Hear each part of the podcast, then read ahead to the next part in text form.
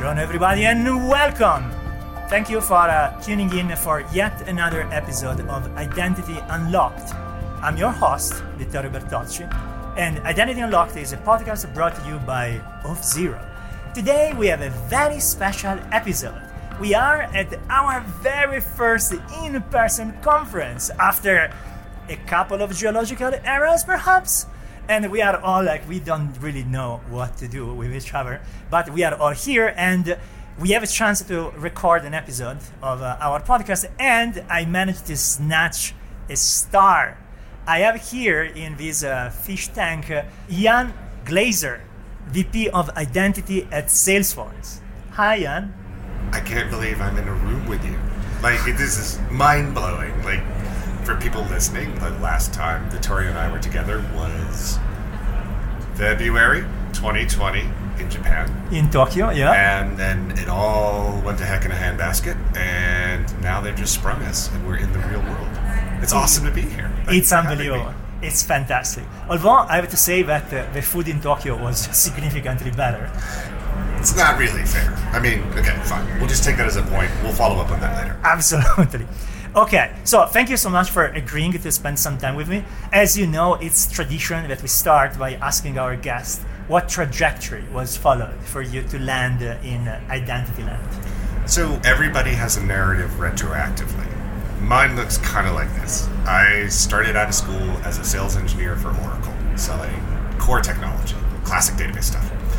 And towards the end of my time there, a friend of mine said, Hey, I tried to install this Oracle directory server thing, but it's the only piece of software that's ever made me cry. And I'm thinking, like, oh, well, having. I asked the dumb question How hard could it be? Wow, boy, did I learn. And so once, you know, we got through the live animal sacrifice and demonic possession and all of those things, I actually got this LDAP server running. And then I went, uh, what the hell do I do with it? Okay. Flash forward a couple months from there, a guy I worked with at Oracle was getting recruited by a user provisioning company called Access 360. And I'm young and I'm dumb. And he's like, hey, do you want to come with me to San Diego to, or Southern California to meet with these folks? Because I kind of need a bullshit detector. Because, like, I don't understand this technology. I'm a sales guy. I'm like, yeah, sure. All right. I'm so dumb and I realize, realize I'm being recruited. But, like, that's how dumb I am. So I go and they give me the pitch, which is like, hey, enterprises have to manage user accounts and their access to stuff. And I'm like, that seems like a problem everybody has. Gee willikers, we should do something about that. And the next thing you know, I was part of Access 360 as a sales engineer. Then I did some consulting and some field marketing and some development and all these other bits. And I just loved it. I just loved the ubiquity of the problem and the nuance of it. But like everybody, oh, sorry, not everybody, most people I learned a product. I didn't learn how to do user provisioning. I learned a product. And then over time, I realized, oh, there's these adjacencies. Now, this is dating me, but at the time, one of those adjacencies was Netegrity, was web access ah. management. And I started learning in bits and pieces. Well, Access 360 gets bought by IBM, becomes Tivoli Identity Manager, spent some time there. I left, I went to a network based identity company. The idea was that you could actually inject in the random bits in the TCP spec, you could actually inject random data in those random bits, but that could be identity data. Wow, that's so interesting. It seemed like a good idea. Didn't pan out. Okay, so I jumped before that crashed, went to a company called Approva, which is a financial controls company, GRC kind of stuff, and learned sort of another side of IGA. We ended up building an access certification tool. And all this time, I had been flirting with the idea of becoming an analyst because I thought I thought that that was like the cushiest, best possible job you could have in the identity world. Because I saw people like Bob Blakley, yeah, Kevin Kampman, yeah, Lori Robinson, and Mark Dino, like all these people who were like, oh my god, they're so damn smart. And like that seems awesome. And for my sins, I got the job eventually, and it was awesome. So I was working for Burton Group as an analyst, and the reason why it was awesome specifically was the ability to help people at scale. I could write one report, and if I did a good job, I could help hundreds of customers. Yeah, it's so impactful. Yeah. We got bought by Gartner, that was an interesting transition. I spent a bunch of time there, and then I decided I wanted to get back to product. So I called up a good friend of mine, a mutual friend, Chuck. So what's going on? And I've been helping Salesforce a little bit with, as a client, and he said, "Why don't you come on board?" Seven and a half years later, I look after product identity and our digital identity products and services. And because you know that wasn't enough, then there's that little side hustle I did, which is help found IDPro, the Professional Association for Digital yeah. Identity Management, which uh, we have seen blossom in uh, the last uh, few years. And I'd say that at Visa Identiverse, we really saw the culmination of a lot of work. It's an enormous amount of work, and so Sarah Cicchetti, at the time Sarah Squire, and I co-founded this, and we kicked it off at what was Cloud Identity Summit, Identiverse, in Chicago, four plus years ago, and we just sat shoulder to shoulder, like building the website before I was going to go on stage and talk about it. And to now hear her talk about all the things that our volunteers have built a body of knowledge, a community, and now a certification program it's kind of staggering. Like, it's kind of staggering. And the people that we have on the board, people like Steve Hutchinson. There he is. There he is. And people like Greg Smith, who helped in the newsletter and Body of Knowledge. Like people that have been participating. Uh, the thing that makes this industry great is that even if you are a competitor, you are willing to help one another learn as a professional. Universally seen this, and to me, that is such a healthy place to become a professional. And the hope of IDPro in a lot of ways is to remove some of the challenges of finding who are those other people. Where's a safe space I can ask questions? And see that even the so-called luminaries have to ask questions. Right? This is way too big of a space for anyone to quote know it all. And so I am just as active as the most junior members of my staff are in IDPro by asking questions. Just, hey, I think it works like this. It's been a while since I looked. Am I wrong? And how are people seeing this used? That is really valuable. Absolutely, I can confirm all of it. Like the ability of participating in this community, of uh, getting an outside perspective that is uh, typically devoid of any particular product or technology content, because uh, like sharing this experience and vicariously, and to say avoid errors that others made and talk about. It's really great. It's a fantastic community to participate in. So, fantastic trajectory. I love how mindful you have been uh, through the entire flow of staying in the identity space. Like, very often people uh, describe a story where they really stumble into it, whereas uh, you describe from early on that you understood the, the potential of this space and uh, you dived right in, which is absolutely fantastic.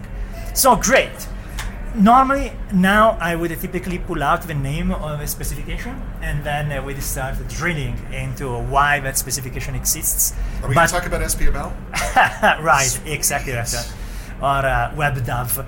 And actually, instead, given that uh, we are in this uh, thought leadership event, I feel like we should stay a bit more on the wide horizon and talk more about uh, trends. So, given that I'm a cheery individual, the first question I'm going to ask to you is what is that keeps you up at night? If you think about the landscape of identity and security and what's happening today and where we are going, uh, both as technology but also as business and society, what is uh, the thing or the things, there's more than one, that keep you up at night? So I'm going to give you a couple of things. From tailing from the last point you made about staying in the industry, one of the things that keeps me up at night is I identify myself as an identity expert. I'm specialized in subject matter. And one of the things that's really hard is to become, to progress your career while staying as a subject matter expert. And reinventing what you are relative to your enterprise, your employer, your customers, and staying sort of true to that core, if you will for me, the last couple of years has been about a journey of becoming a product executive in identity management, and that's how I identify myself. And the reason why I bring that up is that I think there's a lot of people here who would agree the same way. I'm an identity expert. But they also have career aspirations. They want to grow not only subject matter wise, but professionally, increase the amount of impact they can have. So, one of the things that keeps me up at night is how do we catalog as many of the sort of cheat codes as possible to help people do that. Because you have generic sort of professional development conversations, and you have very often technical skills conversations.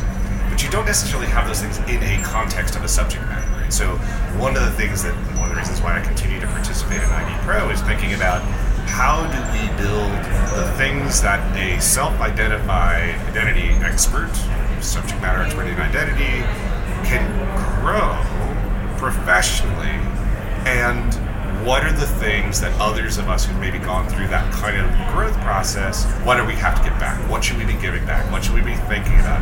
Where's the places we can land a hand up? So that's one thing that keeps me up at night. I think the other thing that keeps me up is, and this is going to sound almost antithetical to my previous point, which is, why the hell do there have to be so much expertise in identity so pervasively in the enterprise? Right? One of the things that, for a very long time, identity didn't do well was serve the developer constituency.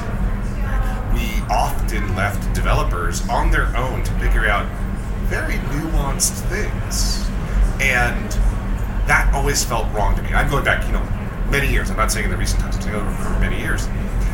And I don't know if we've done as well as we could over the long arc of history. I think things have gotten better where things are encapsulated in libraries, there's SDKs to sort of get things along to help the developer constituency. That's good. What about the business constituency? What about the person who's living in the digital organization in your enterprise and they've got a journey they want to take that user on? What tools are we giving that person to ensure that sign up and sign in and proofing and reauthentication are part of that journey without being burdensome or afterthoughts, right? So the second thing I would say is, yes, we are subject matter experts in identity management. How do we talk about and build tools to give to others so that they're not identity experts, but they're literate and they understand the value and they understand how it can actually drive digital engagement or drive a better experience. So that's the second thing is like, great, you're an expert. Well, yeah, but how do you translate it into something that's consumable by by more people? That's so hard. That's one of the hardest things that we deal with. We have definitely the curse of knowledge. Let's say that as uh, identity experts, we grok topologies, we have patterns in our head, we know how it's done, and when something goes wrong, we typically know where to look for troubleshooting. But as you very aptly point out, a lot of people, especially in the enterprise, they don't really want to savor the experience of authentication and similar. They want to get things done. And it's hard to find the right level of abstraction. Also, because there there might be a scenario in which uh, you can uh, provide everything as like low or no code, Yeah, as in uh, components that people just uh, orchestrate.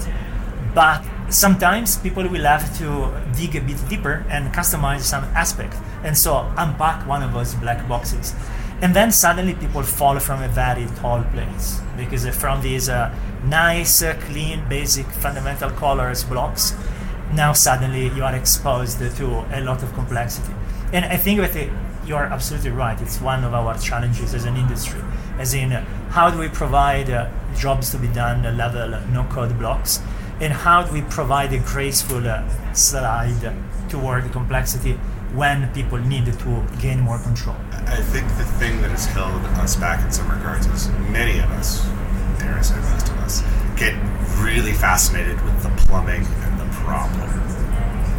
And what we haven't yet spent time on is the outcomes and the tools to get those outcomes that the business is going to understand. And to be fair, I dislike referring to something as the business. What we need is that identity literacy is pervasive, but in weird ways, right? Because if you talk to digital engagement team, you're like, oh, you're the sign up guys, or you're the sign in guys, right? You're like, well, no, no, no, no, hold on. Like, what about how's your mobile app? Do you have a separate login for that, or is that tied to the same website? Like, oh, yeah, those are separate right now. Well, kind of sucks for the user, right? Like, yeah, we get some friction, but let's talk about how we smooth those sharp edges. Like, everyone has a feel for it. This is part of my love for identity. is Everyone has a visceral reaction to identity. It may be identity theft. It may be I hate password resets. It may be do you know how many times I've had to help my mom sign into X or my dad sign into Y? And they ask basic questions like, why isn't this easier? Why is this so hard? Like, so we all have a visceral reaction. We got to capitalize that. And now is a great time. And we've heard so much this week about now more than ever what we do, how we do it, and what we know are of value to our enterprises and to our communities, to our societies. This is the moment to capitalize on. Let's get to work to do. I think this is a perfect segue to the other question that I wanted to ask you, which is taking the polar opposite uh, stance. What is the one thing that you see happening in our industry, the one trend, the one technology, the one actor, anything you want, that actually gives you hope, in which you say, okay, this thing is happening, so we are going to be all right? I'm not going to stick to one. Sorry. So the first thing I will say is that over the last couple of years, this could be a very self-serving answer to be forthright about it. It's perfectly Listeners, fine. Here it comes. This Uh, is your time. You can say whatever you want. So over the last couple of years, ID Pro has been building a vendor-neutral body of knowledge. It is previous to that. Identity, depending on who you ask, is anywhere from a five to sixty billion dollar market, with no body of knowledge that wasn't just learning an app, learning a product. That is baffling because what that meant was we couldn't bring more of us solve the problem. We couldn't bring a more diverse community with different needs and different viewpoints and different voices to solve a problem. That was baffling. We've tackled that problem in ID. We continue to do so. We continue to need help to do so. And now adding on to that, rolling out a certification to show like I do know these things. Like that's hugely important because it now gives us ways of building up the ranks and showing off what we know. Okay. Now my hope is with those things, not only do we have more people solving problems, but those of us who are solving those problems and can show off that we know what we know, we can have better careers. right? That we can actually grow this into an incredibly robust profession as opposed to a dark art, which has been for a while. I've talked about this a little bit over the last couple of years is we expose people who interact with systems to far too much of the identity grist for the mill. There's a lot of raw material that is presented to them. And the ceremonies that most of us have grown up with are the same kinds of ceremonies that the previous generation did in time immemorial, right? Two box login, username, password. Oh yeah, there's a button that says forgot my password, and maybe there's a forgot my username. I don't know which one to click. It's super fun if I click one and then click the other. Like you know that ceremony, and the thing that is giving me hope is mobile operating system developers who have established a baseline and an expectation for what does design look like, what does interaction look like for billions of people, are now turning their eyes more towards those ceremonies that have traditionally sucked. And that is both terrifying because now you have industrial grade design saying, no, this is what a good, as reasonably frictionless experience should look like. That's great. Those of us who've got to build those technologies or have to deploy those technologies, like, oh crap, I've got to keep up with them, right? Because my customer's expectation is now set not by identity enterprise computing, which it was for previous generations. It's being set by consumer device interaction. That's a very different target to hit. And so I think this is a place where by having that challenge, we're actually identity is rising to that challenge through the, I would say, push of the people that are describing how we interact with digital assets today, whether those are apps or devices or connected devices. That's a healthy fire to have under our butt, and I'm really. Fantastic. That's great and uh, very insightful. That is definitely one of the areas where uh, innovation is the most uh, obvious and most uh, bubbling. So, great. Fantastic. I think I hear the little chimes, which means that Are uh, people late? are uh, trying to. They will soon flood the fish tank with water. So we best uh, close our interview. So I want to thank you. Thank you so much for taking the time to talk with us. This was super interesting, and I'm looking forward to actually publish this and make this available to our listeners. So, thank you for being here. Vittorio, I have to say, thank you for the opportunity to do this, but more importantly, your contributions to this community, that wonderful video series that you've done, the work that you have done, not just in standards, but in humanizing those things for people, albeit with an outrageous accent, is incredibly valuable. So thank you for that. Thank you. Now you managed the, the near impossible choice to make me blush, but luckily we Yes. have no video. Thanks, Jan, and thank you for listening to a special episode of Identity Unlocked. I'm your host, Vittorio Bertocci. Bye. The OpenID Foundation is a proud sponsor of the Identity Unlocked podcast. Since its formation in 2007, the Foundation has committed to promoting, protecting, and advancing the OpenID community and technologies. Please consider joining the Foundation and contributing to current working groups. To learn more about the OIDF, please visit www.openid.net. Thanks everyone for listening. Subscribe to our podcast on your favorite app or at identityunlocked.com. Until next time, I'm Vittorio Bertocci and this is Identity Unlocked. Music for this podcast composed and performed by Marcelo Woloski. Identity Unlocked is powered by Auth0. Copyright 2020 Auth0 Incorporated, all rights reserved.